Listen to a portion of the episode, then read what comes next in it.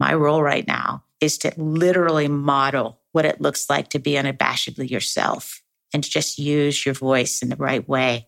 The more I try to reconstruct myself into something that I believe the world wants me to be versus being who the world needs me to be, the more trouble it is. Call them change makers. Call them rule breakers. We call them redefiners. Join us in conversation with daring leaders who are creating extraordinary impact and driving change from around the globe. Each episode gives you a fresh perspective on your leadership and career journey. I'm Hoda Tahoun, a leadership advisor at Russell Reynolds. I'm Clarke Murphy, the former chief executive officer and a leadership advisor. And this is Redefiners. Hi, everyone, and welcome back to Redefiners. We really hope you had a wonderful holiday season and an amazing start to the new year. After an always busy end of year, it's really important to rest and recharge. Clarke, what did you do to get some rest and relaxation during your holiday? Well, I ate too much. I drank too much, uh, but fortunately, I um, I slept and then got on the ski slopes and worked it all off. So so I'm ready to go. Clarke, what is your favorite holiday food? Stuffing at Thanksgiving, Oh, actually. so good, right? Absolutely. Now, do you make your own? From scratch. And I grew up in the Chesapeake Bay, so it has roasted oysters in it as well. What? So this is absolutely no no fooling around. I don't think I've ever heard of roasted oysters. Oh my God, that sounds Yeah, yeah, yeah. delicious. So you get stuffed on stuffing is pretty much the goal. Love it. What about you, Hoda? Did you hit the tennis court? You were in the warm weather, I assume. What what did you do?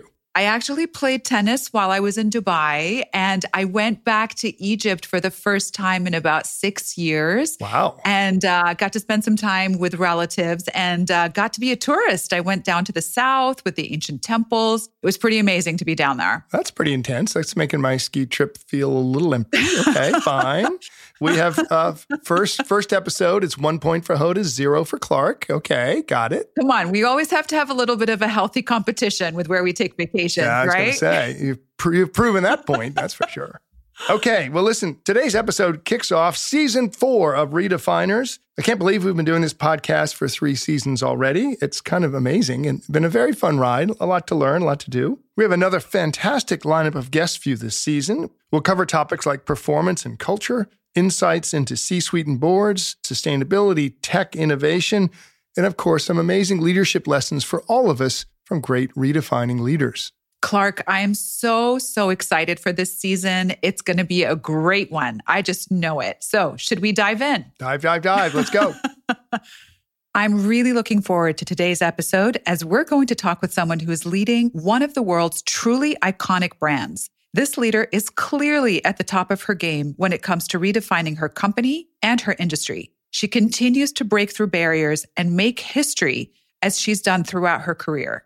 Clarke, do you think this person's going to give us some secrets and some stories on the athletes that they work with? Well, we want some of the secret sauce. There's no question about it. We, uh, as we work with CEOs and board members, I want to find out how she manages all these athletes and keeps them moving forward and, and smiling. I've always found the entertainment business and the sports business unique because you've got to run a business, but you've got all the personalities. So Oh, yeah. we need we need secret sauce. There's no question.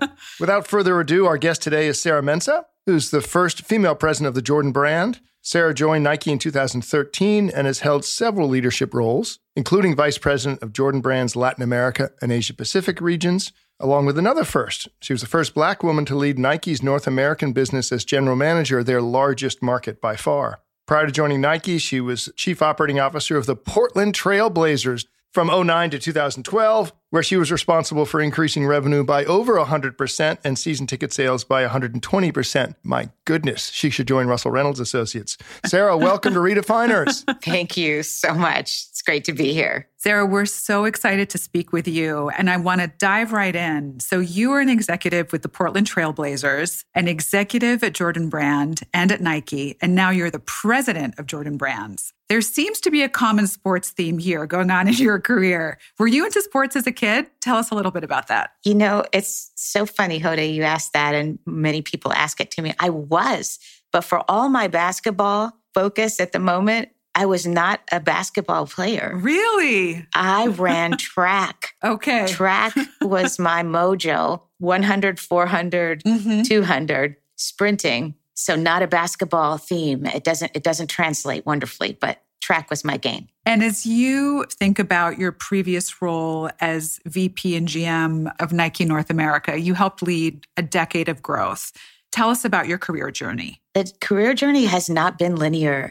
So I love to say Love that. I wish Good. I wish I could say that I knew as a young girl growing up here in Beaverton, Oregon, that I would one day run this incredibly beautiful brand. But truly, the journey is a really interesting one with lots of twists and turns. Like any young woman growing up in the 80s and 90s, of course, this was all pre Title IX when I was growing up Mm. we did not have the opportunity to be celebrated and to be recognized for our great participation in sport. And so, though I loved sport and though I really wanted to run track and be celebrated for running track, I was part of that generation of young women that participated and had very few people, you know, in the stands Mm. cheering. And so, because of that, I think the idea that a young woman, particularly, would set her sights on running a professional sports organization, it just doesn't translate. So instead, I went to University of Oregon. I wanted to be a journalism major. I wanted to go after big corporations that were doing bad things and get the story. And Mm. University of Oregon, of course, being an amazing organization for journalism, I just had that vision for me. And, and again, that part of that was because I was seeing other women in that role. And so, you know, they say see it to be it. That was something that seemed really exciting to me. Started my career in journalism, working at uh, local broadcasting, NBC affiliate, quickly translated into business, recognized that I actually had a lot of curiosity around what was the underpinning of journalism? What's the business behind it? Mm. What was the driving force behind why we decided to lead with whatever stories we decided to lead? And that led me to pursue a career in sales. Mhm. Again, had some incredible people show up along the line saying, Sarah, if you do anything, you need to get some good baseline business skills. Did sales for broadcasting and radio for a few years. And that's when the Portland Trailblazers actually called on the recommendation of some of my great customers that I was serving as a broadcast sales executive. And the Blazers were, of course, expanding their operation. They had a new arena. They, uh, they developed some new rights agreements that allowed them to sell their own television and radio rights. And they were poking around for, for executives. And that's how that whole chapter started. It was literally them calling me and saying, wow, that's great. I knew nothing about sports, knew nothing about the sports industry, but I knew at that point I had like a kind of a baseline kind of curiosity and confidence that said, even if I didn't know about something, I could work really hard and hopefully figure it out. And so ended up spending 19 years at the Trailblazers. And at the end of that uh, assignment, I was actually running the team. So that's the story there. Tell us about what it was like to be a woman in that type of role, running a team in an industry and certainly in a sport where that wasn't the case. I mean, it, it, there's a book in there somewhere, Hoda. There's got to be. There's, a gotta book in there. There are many experiences and there are frustrations. Mhm. There are elations uh, that are tied to that. But I would, I, I guess I would just say, uh, you know, I approached that whole experience from a place of curiosity. Mm. I was very aware that most of what I was doing, that I, I might have been a first in that space. And instead of really letting that keep me down, I had to kind of have that trailblazing experience and a trailblazing spirit of like, let's see what that feels like. Let's see what it feels like to sit in the locker room and be the one that takes the team through what our new marketing campaign is going to be. And let's be the first person to field all those questions. And even if you're teased and even if it's uncomfortable and even if, you know, people think it's weird that you're in that space, like someone's got to do it first, Do you right? get teased in that type of environment? I Oh, thought that sh- stopped in high school. well, some of our players, depending on who they were at that time, were, Yeah. were high school age. Yeah. So yeah, that that did happen. That did happen. Was there a defining, or as we call it, a redefining moment when you moved past this kind of curious young woman to then becoming a general manager of an NBA team? Yeah, I think that there were several redefining moments. And the way I like to think about it is one of the moments was a very personal moment. And one of the moments was more of a business oriented brand kind of story moments. And so the personal moment happened shortly after I had given birth to my son, Davis. And anyone who works in professional sports know that it's very unglamorous. I love to tell people, you know, 45 home games, if you're making the playoffs, that's 55 nights out of the year that you're usually starting your day at around 7 a.m. and ending your day around 11:30 wow. p.m. And so on this particular day, I was doing my normal pattern, which was to leave the office, madly make my way home so that I could nurse my son and then come back to the office so that I could entertain clients and attend the game. And I was rushing out of a meeting so that I could do that. And one of my colleagues uh, said to me, Hey, when are you ever going to figure out which of your jobs is most important and do that one full time? Ooh, wowza. Wowza. Hope you had a basketball nearby. he said it in that joking, teasing kind of way. As I was going home, kind of humiliated, mm. uh, a spirit rose up in, inside of me.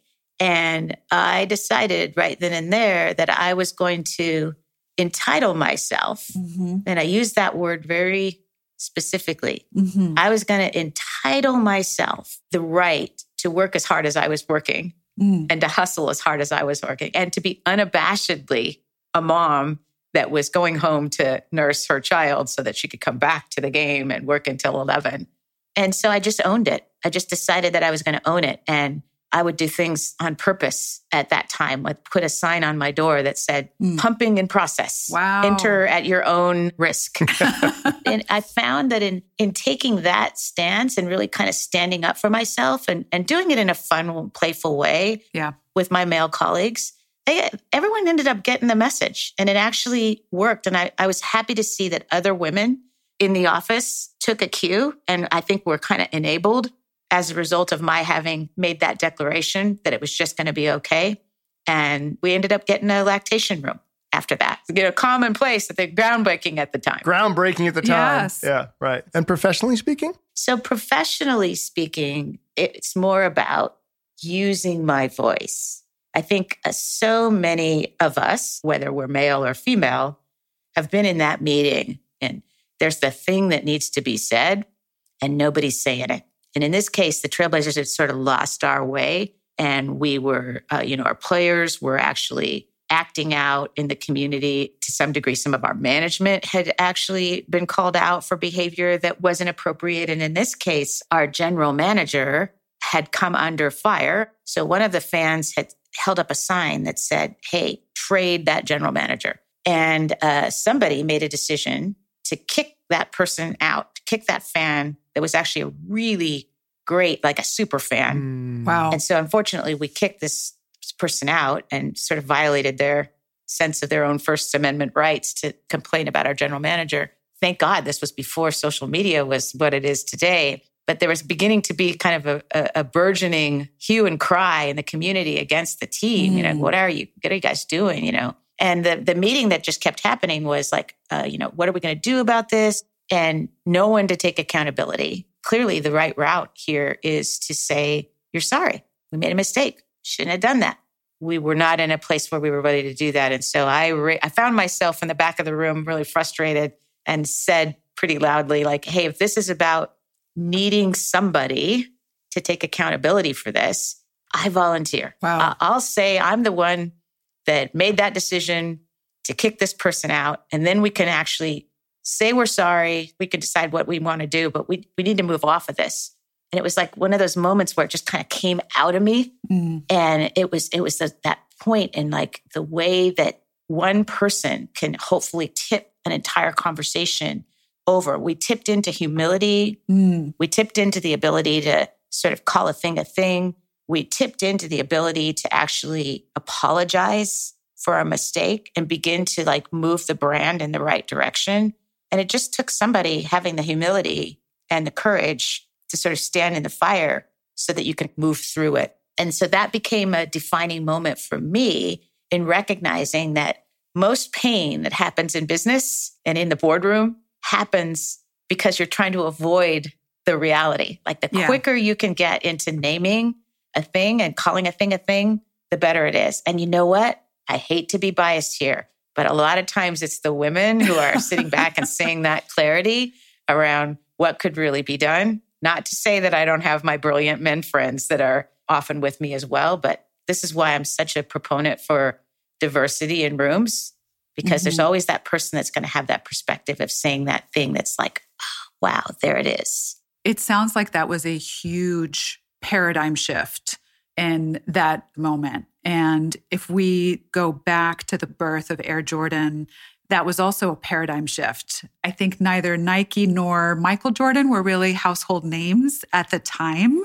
And so this was, you know, quite a big risk if you think about it from both sides. But that deal, that groundbreaking deal and partnership back in 1984, revolutionized sports. Tell us a little bit about risk taking and innovation. Is that still part of the DNA? It is absolutely central to the brand growth. We think of the Jordan brand now as a cultural catalyst. It really is living at that intersection between the culture of the game and the actual experience of the game. I think Nike was always known for athletes. When you walk around world headquarters, you'll often turn a corner and there'll be a big quote that's written on a wall that says, Listen to the voice of the athlete. Mm, I think it's really important. Like in the case of the MJ story, what was really happening there is Nike was actually staying true to its values, which have always been about listening to the voice of the athlete first, respecting that voice, and, and giving an athlete, in this case, MJ,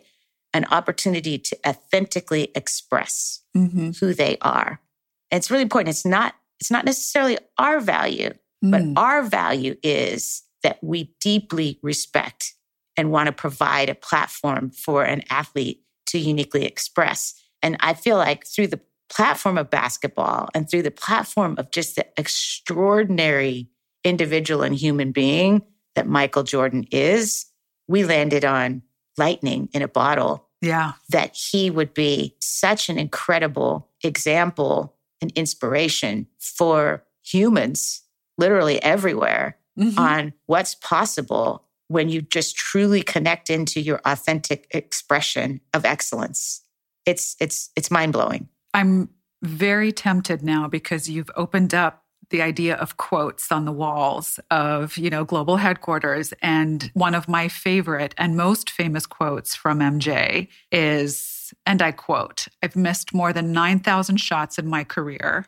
I've lost almost 300 games. 26 times I've been trusted to take the game winning shot and missed. I've failed over and over and over again in my life, and that is why I succeed. End quote. Are there any commitments or quotes that you think about for yourself that inspire you as a leader? Yeah, I mean, that's one of them. And Yeah. that's one of them that's on the wall. And if you think about that, behind that statement, can you hear the confidence in it? Oh, Because at the end of the day, this is the thing that's so incredible about Michael Jordan is that it's the audacity to continue to believe in yourself. It's the audacity to continue to keep trying. Mhm. It is the courage to believe that when you keep taking shots, that eventually that's going to go in. And I think that's why MJ and this brand has resonated so far. I mean, my goodness, we had a collaboration with J Balvin and we were all exchanging emails and texts over the weekend on how like within Latino culture, the brand is resonating. And that's true in Tokyo. It's true in Seoul. It's true in Shanghai. It's true in London. So there is something really special that is happening for people across the world with this brand, even today. And I think it's because of that. Who doesn't relate to the idea of trying? Yeah. And not just trying, just staying on something. And so that quote is one of them for me. We'll be right back with Sarah Mensah, but first, we'll hear from Hetty Pye, the managing director in our London office, who'll discuss the gender imbalance in today's C suites and the steps organizations can take to close the gap. We have all known for a long time that diverse leadership teams are more resilient, innovative, and drive better, sustainable financial performance. So why do women still only account for 28% of top executives across the S&P 100 and their equivalents? It is certainly not a capability issue. In fact, when we measured a number of key leadership competencies, we found there was no empirical difference between men and women leaders' relative effectiveness when reviewed by their direct reports. Less two competencies where women came out stronger than their male counterparts. These were in coaching and people development and driving innovation. The message is, as always, so clear. By not boosting C suite diversity, organizations are missing out on huge opportunities. But how do you go about closing the gap? We have identified five key focus areas to help organizations develop a pipeline of women leaders. One, assess for potential, not experience. Two, automatically include suitable women candidates when succession planning. Make it an opt out, not an opt in process. Three, supercharge development for emerging leaders. And four, educate leaders on how to coach the next generation. Then five, help your top performers understand you are willing to invest in their long term development. To learn more about how you can close the gender diversity gap and in turn set up your organization for success, click on the link to this article in the show notes. Now back to our conversation with Sarah. Sarah, we talk about taking shots, and Jordan is a brand of taking risk. And I was around when this started. Hoda was probably not even born yet. But Michael Jordan and his ethics and integrity is just an amazing person. But you didn't know that in the beginning. How do you look at taking risk with emerging athletes or athletes you don't know? How does one look at that from a business perspective? Well, I think everything is a risk.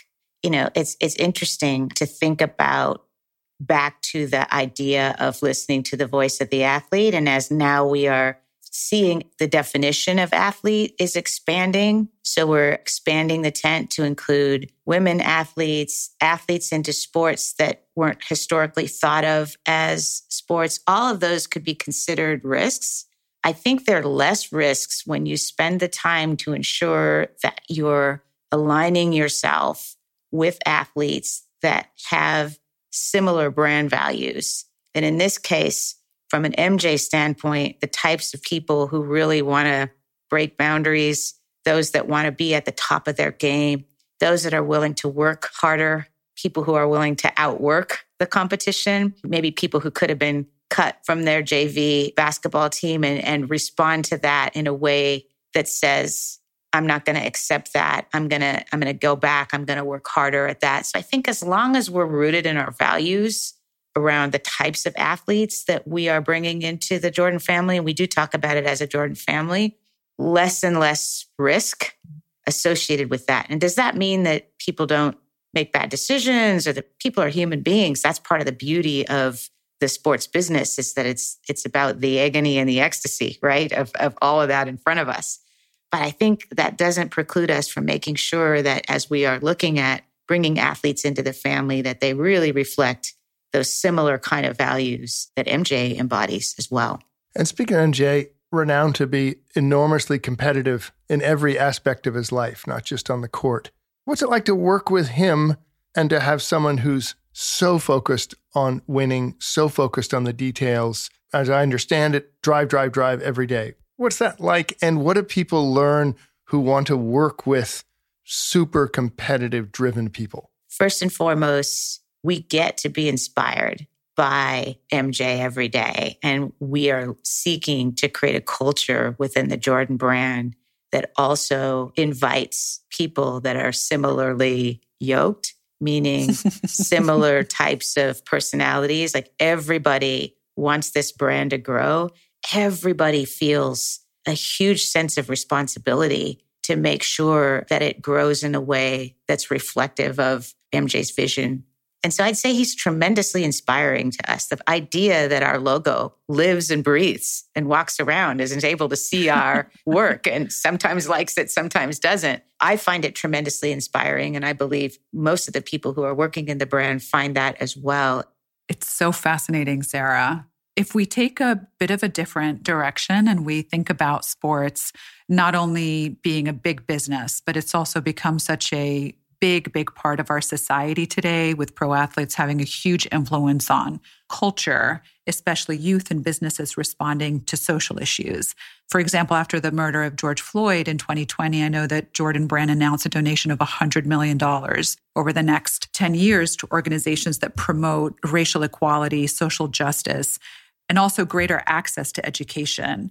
Can you tell us a little bit about Jordan Brand's Black community commitment and how social issues factor into the culture? We've been just so clear on this point that until the ingrained racism that allows this country's institution to continue to fail, mm-hmm. until that's completely eradicated, this brand is going to stay completely committed to protecting and improving the lives of Black people. That's something that we've we've used that moment as a as a chance to be super declarative about this particular space and how we really want to roll in it. And that's led us to be really deliberate in thinking about where we want to give and how we want to be specific from a giving platform. I also feel like we just have a unique role to play in inspiring communities across the world about what's possible and about what accountability looks like mm. and what narrative change looks like in this area of Black and basketball culture specifically. We have such an important leadership role to play in helping drive a new narrative around these communities. So, super excited about how we're using what was a, an extraordinarily painful, and even as I'm talking about it, yeah. I think about that moment as I'm talking to a lot of the folks that work in the brand. That was a really pivotal moment for us. And I'm, I'm so proud of the way that the brand took it and it was super specific on what we're going to do in a giving, but also how we're going to use that moment as a way to sort of intensify the role that the brand has to play in culture in general. It's absolutely incredible. Yeah. I love this idea of aspiration and accountability. Are you deliberate in other parts of the world or it's caught on in other parts of the world? We have a very specific giving platform in China and also in Europe Obviously, those areas didn't necessarily feel George Floyd in the exact same way, but they have their own George Floyd issues. And so, what's wonderful to see is the elasticity of this brand and how it can extend to other parts of the world and how that can lead to very specific programs in this same space that resonate with consumers in those communities as well. Fantastic. Powerful. We were teasing you before about managing and working with large personalities. We do that in our business, in the executive search business. Um, that we don't want to say that too loudly. You're trying to create a business that goes forward, and we have inspiration and aspiration and accountability. We also have revenues and profits, and we've got to keep programs going. You know, every human, particularly a competitive athlete, is unique.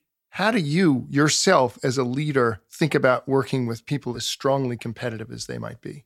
I think it starts with just recognizing that somebody has achieved some level of stature as an athlete. They're still just a human. And I think that's one of the beauties of the way Jordan and Nike has approached working with athletes. Appeal to, relate to, and care about the human being first. That means we need to unabashedly be on the side of the athlete. I mean, that goes back to our founder, Bill Bowerman, who was just absolutely passionate about doing everything that he could in his power to make athletes better. You know, I'm not going to name names, but other companies may come at athletes like, hey, let's use this athlete to endorse our product for this. From a Nike standpoint, it's different. When we get into the relationship with an athlete, it's about what can we do to actually enrich this, this athlete's experience, body, mind, and spirit. And sure, there's endorsement that goes along with that. But really at the at the at the crux of it, what we're about is being in it with that athlete. And you can really feel that, right? You can feel that every time there's an Olympics and when a Nike's athletes is triumphing in some of our innovation. So it sounds like putting the athlete at the center of the entire journey so that the individual, the athlete can have full expression. as we think about the other side of the equation and the consumer, the consumer is able to go direct and indirect retail stores. And certainly the e commerce platform has transformed over the last decade and continues to transform. And many people, I think, for some time were thinking that there was going to be a death knell for brick and mortar. And certainly that's not the case. We still need the physical in store experience and the full expression of what the brand is retail has not only survived, it continues to grow and is evolving, of course, not just in the sports space, but in other industries as well. Sarah, talk to us about how retail and emerging technology are enabling further connections for Jordan brand consumers. Yeah, I mean, this innovation and this acceleration in in the digital space isn't going to go away. Yeah. Tech's going to be integral to our future. It's going to be integral to the future of how we design products. It's going to be integral to the future of how consumers access product. It's going to be integral to everything in the future of the Jordan brand. It's, it's not going away. And at the center of that is this relationship that we seek to have with the consumer that's a lifelong relationship. And that requires us to make sure that we are in that consumer's top of mind, in their path, inspiring them and actually making that consumer better. In fact, we we talk about the consumer. We we call the consumer an athlete mm. because we believe that if you have a body, you are an athlete. Yep. So we talk about all consumers as being an athlete. And we talk about wanting to make sure that wherever they are, we're in their path. And tech and digital is just a, another way of us being able to do that and have that lifelong relationship and that lifelong conversation. So whether it's in a store they should be able to feel us and they should be able to feel supported by us and by the brand. If it's if you're accessing us digitally or through social channels, it should feel the same. And at the end of the day, our consumers should feel the same way the athlete does, should feel that the Jordan brand is on their side and reflective of them and understanding of them. So I mean, I'll tell you, I'm an amateur tennis player, but I have, you know, Jordans and I actually feel like an athlete when I'm on the tennis court. There you go. Yeah. There you so go. it's it's working. There you go. Yeah. It's awesome. Yeah. As you think about consumer support, consumers are desiring and wanting sustainable products and circularity in your industry. How do you all look at that at Jordan and what's that level of support as well? It's part of the beauty of being a part of this big incredible corporation. We talk about it like, hey, no planet, no sport. Mm-hmm. And so we believe we have a very important role to play within the sustainability space. And Jordan is got the unique role of being part of this overall Nike family where sustainability has been identified as like one of our most important purpose agenda. And I'm just so proud of the work that the teams are doing in that space. I just feel like the future is so bright and there's still so much opportunity for us to lead in this zone. Speaking of leading, you have led as a woman, as a Black executive. You've plowed new ground.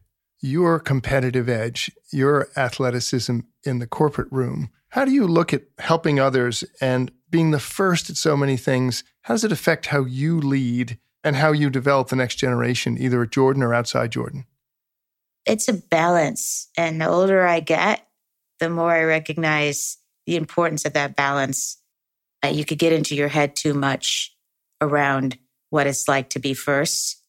Um, and then you're thinking, you're overthinking every move and you're overthinking, like, how should I say this or how should I speak to this person or I'm going into this board conversation.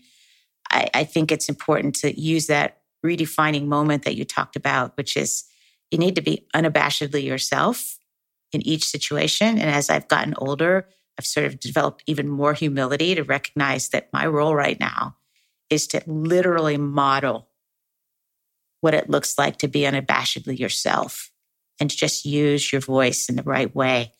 The more I try to, you know, reconstruct myself into something that I believe the world wants me to be versus being who the world needs me to be, uh, the, the, the more trouble it is. And so I think right now I'm just thinking about like, how can I just use myself and model that for other women who may look or have more sim- similar experiences to me, might have similar aspiration for me. I'm just grateful uh, to be in the position to be able to test it out and we'll see how it goes. Authenticity goes a long way. We agree. Love that. So, Sarah, we love to end each podcast with some rapid fire questions. This is where we'll ask you a series of questions. Don't overthink, as we were just talking about, and just respond as quickly as possible. Are you ready? Ready.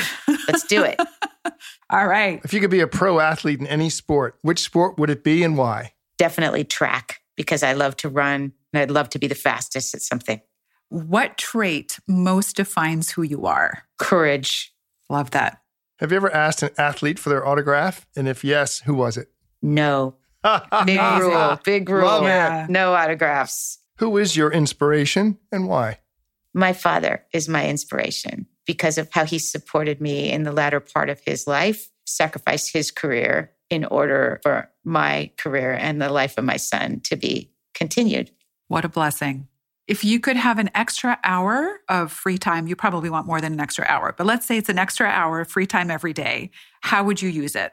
It would be a combination of walking and reading. Mm. I now love to use listen to podcasts like this one and to read books while walking my dog Valentino. So it'd probably be used in that way. Very well, Love it. by the way. Well, listen, Sarah, we thank you for being here with us today, for sharing your learnings and also shaping who you wanted to be and how you got there. This ongoing theme of confidence and curiosity defines who you are. And when you talked about your redefining moments, both were about owning it. Bottom line, you're going to own being a mother and being who you want to be, but owning the mistakes to say, as a corporate executive, let's talk about what's not being said in the room and go to owning it. But we also talked about this broader thing about the brand of Jordan, listening to the voice of the athlete, as Michael Jordan did, authentically expressing his voice, and how that shaped the brand to have the audacity to go find courage, to keep taking the shots. And that as a brand, you all keep taking the shots, and you're trying to find those who take shots with the similar values as, as Jordan. So break the boundaries, outwork the competition, work harder, but don't forget people are human. And as you talk about working with Michael Jordan personally, the human, that you know you invite those in as yoked as he is in terms of their competitive spirit, in terms of their outlook. But recognize when we have big brands or big people or big personalities, there's a responsibility as well as an inspiration. And so to align with excellence around authenticity and marketing and products, but communities as well, which leads us into the communities after George Floyd. And your communities are global. You're committed to eradicating racism around the world for aspiration, but equally for accountability. And for yourself, you have, whether you like it or not, you've been first again and again, but you've learned to not overthink it. I love this that humility and using a redefining moment that as a role model for others, just being yourself, being natural, modeling who you are the way you are, not modeling that someone wants your expectations of being the first woman or the first black woman at something. It's Sarah. And so Sarah's the first at something because she's Sarah.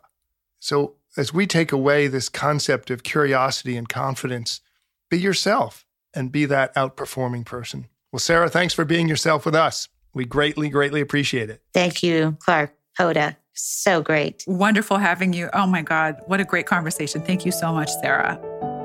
Thanks for joining us on this episode of Redefiners. For more compelling insights from leaders across industries and around the world, listen to Redefiners wherever you get your podcasts. And to learn more or to get in contact with us, visit our website at russellreynolds.com, find us on LinkedIn, and follow us on X, formerly known as Twitter, at RRA on Leadership.